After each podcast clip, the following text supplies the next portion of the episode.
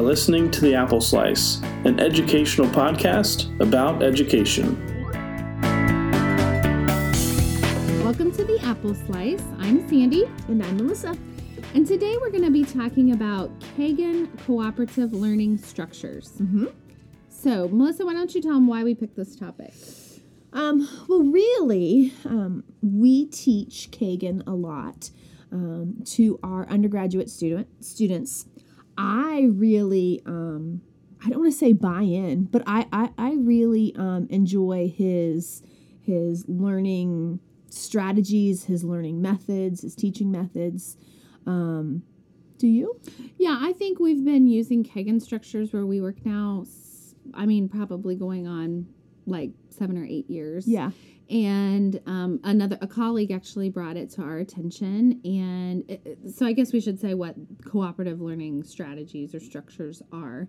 Yes. But it's just kind of getting away from the traditional mindset of the teaching structure where students are sitting in rows, they don't talk, the teacher presents all the information, just a few students respond to the teacher's questions, and many times students feel reluctant to share in front of everyone. So it's like turning away from that strategy into more of a what? Um, it- it's more of a teaching arrange, arrangement um, that you purposely group students together, giving them a very specific task or job. Um, but it is kind of the thought that human behavior is influenced by um, each situation that you're in. So, setting up specific situations for your kids. So, you are wanting them to um, gain this knowledge.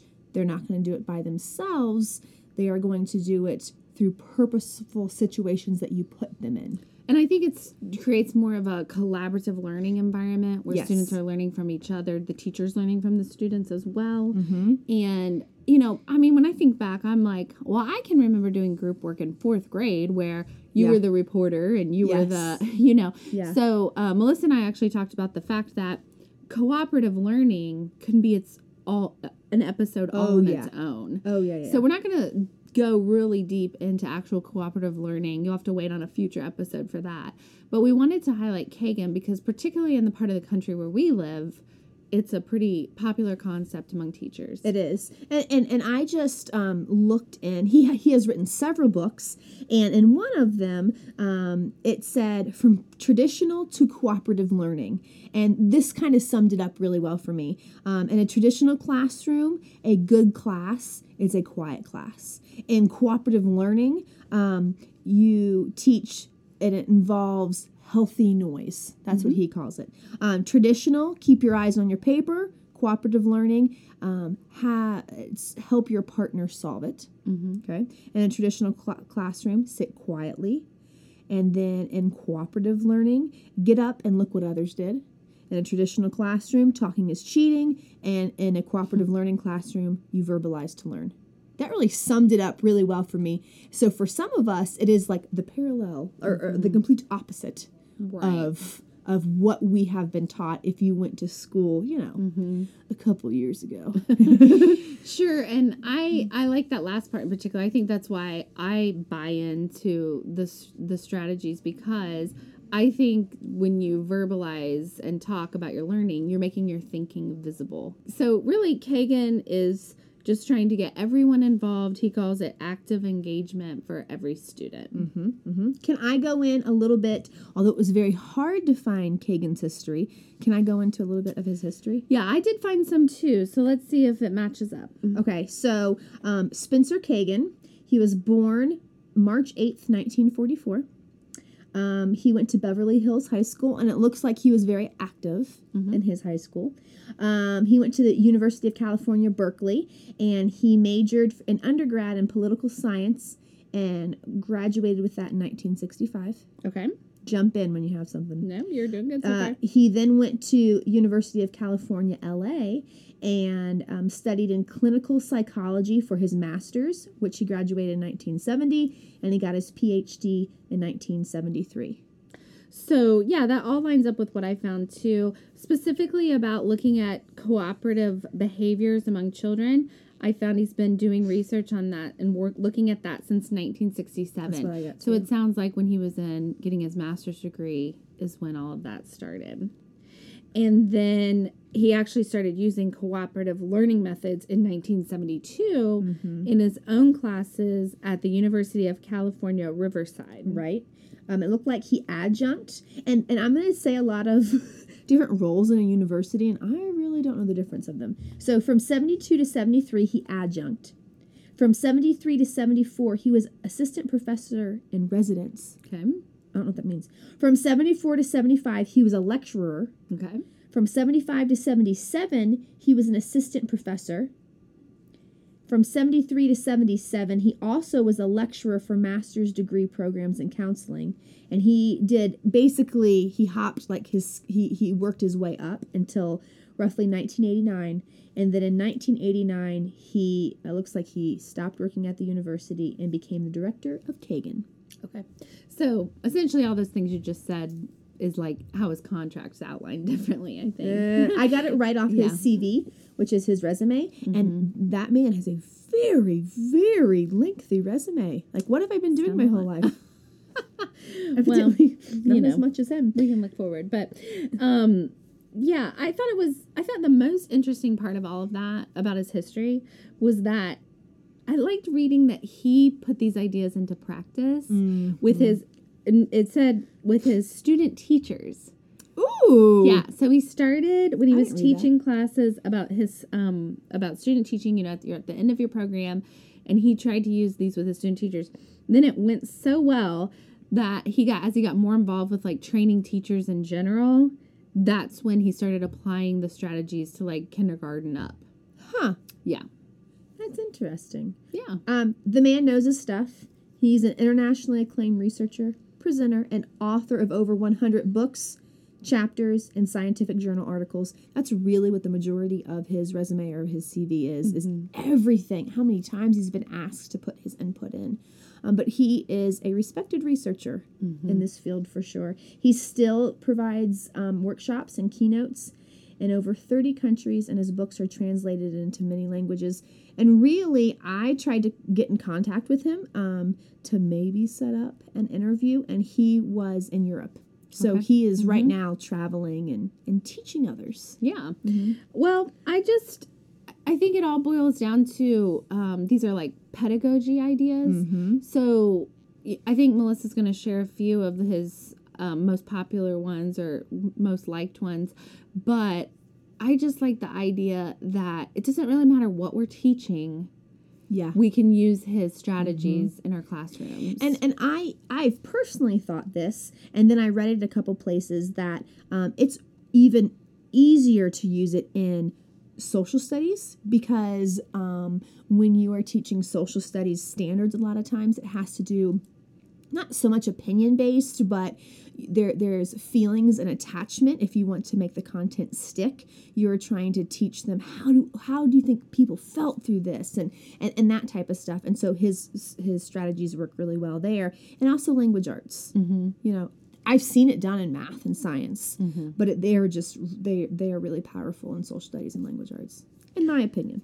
So before she kind of shares some examples, I want to go back and touch a little bit on this idea that I read about a lot as I was trying to research Kagan and his strategies. There really seemed to be a sense of that the traditional classroom creates competition Yeah. among students, which I have to say is not something I really thought about before. I did. Yeah, that I mean, I always just thought it was like, oh, those kids always raise their hand and answer questions. And I will how I will say that I've even been guilty to get competition going to get kids to compete against each other, and sometimes it really did work, um, and sometimes maybe it didn't work so well.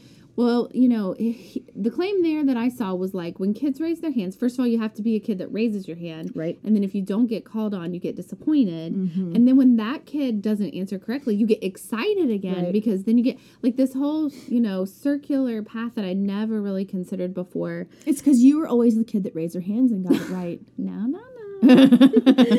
but I, uh, so now I feel bad. I'm making all these people feel bad. But no, um, so uh, so that was just interesting to me to kind of think about that because he said I was really looking for other ways where it becomes more cooperative environment, Right. not the competition. And just to give a more concrete example, his point was a lot of times people want to say, "Oh, you're just born that way, like you're a competitive person or you're not." And that might be true to some degree. But he gave an example in an interview I found where he said, Really, everybody is both. Mm-hmm. Because he said, and it's all about that situational context that you're talking about before. And he said, for example, if all of us are in a building and we see smoke and we hear alarms, we will work together to get a great everybody out. Mm-hmm. But if we were in that same building and someone came in and threw money everywhere and said, um, whatever you get, you keep, now we become very competitive with each other. And both those things are determined by the situation. Right. I just like the idea that learning is not on the shoulders of the teacher that it is a learning community. And we and, and, and i even go into did you um, find anything on his like behavior? Um, he co-authored win-win discipline. A little bit about that. um, but like he even goes into it there that I am not the teacher, which mean or I am the teacher, which does not mean I make the rules, I present all the knowledge. That we're a community, so these rules are agreed upon, and we work together. This knowledge that we are that we are trying to seek, we are doing it together, and I, I just really like that idea. It really, it really takes the idea of teaching away from the school marm at the front of the mm-hmm. room at her desk and never breaking that barrier of I'm the teacher, I stay up here, you are the students, you stay back there, and knowledge comes from me and it flows to you, but don't talk back. You know, like Yeah. I, I just like the whole idea of it. I agree. And I don't know if it's like it releases pressure or stress of like being the teacher, but I don't feel like I'm the holder of all the knowledge. Right. You know, I, someone once shared a illustration with me where like I'm almost ready to get my PhD, I'm almost finished. So people automatically think that means you know a lot. And it's like, no, like if a circle represented all the knowledge in the world, I know like one little tiny dot on Mm-hmm. That big circle. Right. I know a lot about that dot. Yes. But then there's a whole other part of the circle I don't know anything about. right. And so that really resonated with me. And that's where I feel like I can get this. And in, in some of my classes, and even when I was a fifth grade teacher, and now that I teach undergrads, I tell them, you're going to ask me a question, and I want you to know I don't know all the answers, or I might think I know the answer, then we find out it's wrong. That doesn't mean I'm not a good teacher. I am just a train conductor, right? I'm the one that leads you to this knowledge, and the knowledge can change. I remember I was in the fifth grade classroom, and Pluto wasn't a planet anymore, and I was like, "Dang!" and a, and a kid told me he was like, "Aren't you embarrassed?" I'm like, "No, like good mm-hmm. job," you know. I don't know, but I think it's a, a different thought process and a different stance that teachers have to take, Yes, a completely different approach. which sometimes it then helps to a, to start it at the beginning of a year because your discipline is going to look different. Um, the sound of your classroom, the look of your classroom is going to look different. Um, but I, I encourage everybody to try it out. Yeah, I even think that's true because Kagan structures have worked well for us when we have led workshops for adults Mm-hmm. or we're teaching our students who are adults. They're not just, you know, good for one type of student Right. or another. Right. We've we've used them in lots of situations. So do you want me to? I- I looked over through a couple of things, and it's really funny because Kagan has done his own thing, and he's done his own books, and he has his own website. And then I found like two other people who their job is to share Kagan's things, and they do say this is Dr. Kagan's work. But I think they're making their own money. Like they're just like, you know, Yeah, go ahead and tell us what you got. so the top five structures to start with that I saw. Um, the first one is called Rally Robin, and what you do is in pairs, students alternate generating brief oral responses. Okay, so that Okay. sounds very clinical. um, and so what you do is that um, a student will have an opportunity to speak, and th- th- that they're required to to speak. Um, wouldn't you agree that like they they you are telling me what you think about this? And I think that's the biggest hurdle that I've seen to get over with our college students is you we just have to keep at it to say like, no, no, no, you can't just sit there. Right. You- and what you you have, is a value. Yes. And if you decide not to talk, you are harming everybody else. Yeah. Um, the next one is time pair share. And students will pair up and share with a partner for a predetermined time while the partner listens and then they switch roles. Okay. So they're going to find um, their partner or you're going to assign their partner. I think it's really important how you partner people. If you let them choose a partner, are they choosing their best friend because then they get to have fun? You know, only you know the environment and the climate of your kids. Sure. Um, but they're going to pair up, and I'm going to set two minutes on my smart board, and they have two minutes to say everything. The other person's not allowed to talk. Mm. And then they flip, and then um, the other person gets to talk.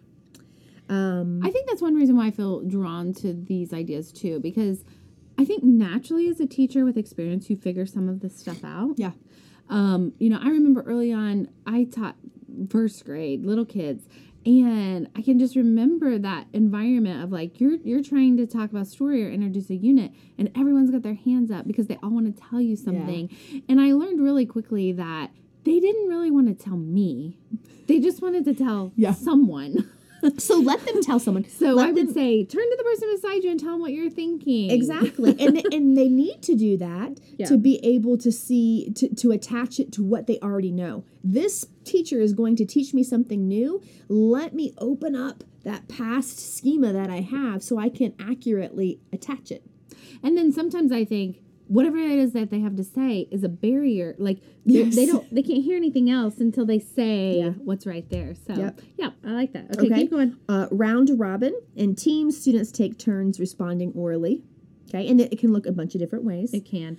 We've done that one, I think, as like.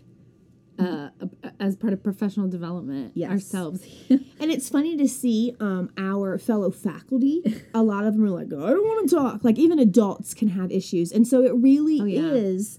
Um, it is a kind of a climate that only you can cultivate. Like it takes work It for them to know how to do this. I walked into a classroom and they'll say round robin, and they know exactly what to do. But it's like lining up. I'm going to teach you how to line up. I'm going to Yes. teach you how to walk into my classroom. I'm going to teach you how to do a rally robin. Um, That's a great point because I think like what your these strategies are not necessarily comfortable at Right. first. And they are Or not so natural. natural, yeah. Because I always laugh when we walk into a faculty meeting, everybody's sitting in the back. yeah. Nobody wants to All volunteer. like it's so funny how it's just a repeat of the of the regular Oh, yeah. classroom. Oh yeah. Mhm. Okay, I got two more. All right. Uh, rally coach, Okay. and that's with partners, and they tur take turns one solving a problem while the other coaches. Then they switch. I did this in math before I knew what rally coach was, but because we all know that you learn better when you teach. And so, fine, I'm going to pair you up. And that does not mean you pair a high with a low by any means. Good point. Um, stand up, hand up, pair up. I think this one's the most popular, at least that we Have seen. yeah. Um, students stand up, they raise their hand, and they quickly find a partner. And it like it's so funny because like you stand up, and I always have them like high five each other, like they like hold each other's hand, and they find someone and they sit down, and then they can discuss and share ideas. And you can do it a bunch of different ways. If you're in the red group, you have to go to a blue group. You know what I mean? You, Sure. You you, can uh, manipulate it any way that you want to. Um, but these cooperative structures, they engage students, they foster independence, and they really do prevent disruptive behaviors. Because if you think about it, disruptive behaviors happen when someone doesn't have a job. With all of these, someone is everyone is always engaged. Mm-hmm. Everyone has a job and they have a purpose in the classroom, and it's not just to sit and listen to you talk. Because how many times have we sat through a workshop where we are like, I gotta get up, like I Yeah. gotta walk around, right? Yes. Even Kagan himself said each structure has its benefits and its limitations. Which I appreciate him saying that. Thank you, because every everything in the classroom, the same thing. and so to rely exclusively on just the one you like or Mm-hmm. the one that you use most often is really limiting Yes. like experiences for your so don't find one and cling to it and think that's the only thing, the only one out there. Right. He has a three inch book It is a huge book Mm-hmm. um, that goes over all of his structures. Um, and I highly encourage you can even just like check it out from the library before you buy it on Amazon. Mm-hmm. Um, but it is a great book. It's called K- Kagan Cooperative Learning. Um, and it's by Dr. Spencer Kagan. Yeah, so you can check our show notes and we'll put a link up to Yeah. his site. Mm-hmm. Yeah. Um, can I talk about his ABCD of disruptive behavior? Oh, please do. Um, so he co- co-authored a book called Win Win Discipline, and he co-authored that book with Patricia Kyle and Sally Scott, and they basically decide that there are beha- students' behaviors is a result of their unmet needs, and that really does sound familiar if you're going to like do research on theorists. Um, so they came up with the ABCD of disruptive behavior. It's aggression, breaking rules, confrontation, which is a power struggle, and disengagement. And really, I think I agree that disruptive behavior can fall into one of those four categories most of the time. Sounds good. And then w- in their win win discipline book, they kind of came up with five P's to discipline, like, like an approach to it. Mm-hmm. So the first P is pillars, and that's the idea that we are all working together to solve problems and have students practice appropriate behaviors. Okay, so we are putting those pillars in those students' lives. Okay. We're not just presenting knowledge, we're teaching them how to work together, we're teaching them how to solve problems. Yeah, I saw that too. He was saying like being able to do this will help them with their future world. Yes. Yeah. Yes. Mhm. And just like anything in the beginning of the year, it's going to take more work, and your colleagues might even say, Why are you wasting time with that? But give it a couple It'll weeks. pay off. Yeah. and you're going to zoom ahead of them. Yeah. Um, the second pillar is procedures. Um, it's the idea that a little prevention about teaching procedures can go a long way. You know, I'm all about that. Um, that their procedures are super important, and rules are actually just an agreement between the teacher and the students, and the students between themselves. And that's true for any organizer group. Yes, and I feel like we've talked about that. I think it's funny. I love it when these researchers um, publish stuff, and it's stuff that we've talked about in a different podcast. Just our thoughts and ideas. We're so smart, Sandy. Right. Um, the third p- pillar is positions, and it's the idea that students' physical and emotional states that they have them, um, that they are not wrong, they're not right. That a student will come to you in a stu- certain physical state and a certain emotional state, and you can't say you're in a bad mood that doesn't work today. They're going to come to you no matter what. Um, they just are, and their behaviors and their feelings can directly affect their behavior. Yeah, that's probably one I would have to work on the most. Because you know how many times have I said about our students, it doesn't matter what's going on. Like when you're here, you've got to be ready. I treated my little ones different than my big ones. My big ones, I see like you're going to be walking into the classroom. Yeah. I don't care if your cat got hit by a car, you still need to pull it together. But when my little ones, their cat got hit, hit by a car, Mm. I understood. That's devastating. Yeah. Um, except for the whole cat part. It's a cat. No, don't say that. Did you say now or meow? okay, four is process. That's the fourth P. And it's that um, for you to be able to identify that the behavior, that their position, um, that the idea that you are immediately responding and that they are in a structured environment all works together. Like the process of they have a, they have certain behaviors they need to um, practice that they have a position that they're coming in remember physical or emotional um, and that you are immediately responding. You're not saying like oh this is going to be a bad day or i'll deal with that after lunch or recess to immediately respond to their needs. The fifth one is programs and it's the idea that if schools have really good programs it can decrease student behavior um, because an engaged student is seldom disruptive That's so true. I'm just thinking about like how many times has a school had something really good going and then the funding gets cut or the And then- position gets cut. and you can see the effects in a bunch of really different places. Yeah, definitely. Mm-hmm. Um, I have stuff on cooperative learning, but I think I want to save it for a cooperative learning one. I think that sounds like a great idea because actually I was challenged this time to really say, hey, it's not just Kagan. What else is out there? So Right. doing a little extra research would probably be beneficial for myself as well. Yeah, yeah, and then and then we can dive into cooperative learning. I think that I found that there have been over the course of you know a couple decades about nine different researches researchers that have been pounding away at this cooperative learning, and they each have taken their own little specialty, their own little cut out of it. Um, but I will say, if you're kind of leery of it, um, that there is an overall general consensus um, in our field that cooperative learning um, can and usually does result in positive student outcomes um, in all dom- in all domains. I did see um, through some very lengthy research article that um, that cooperative learning can enhance social interaction, but you've got to make sure that you're teaching it. If you're not teaching that it is a social situation and you want them to react and act a certain way, then it's not going to work. Um, but it definitely does work for those at risk students.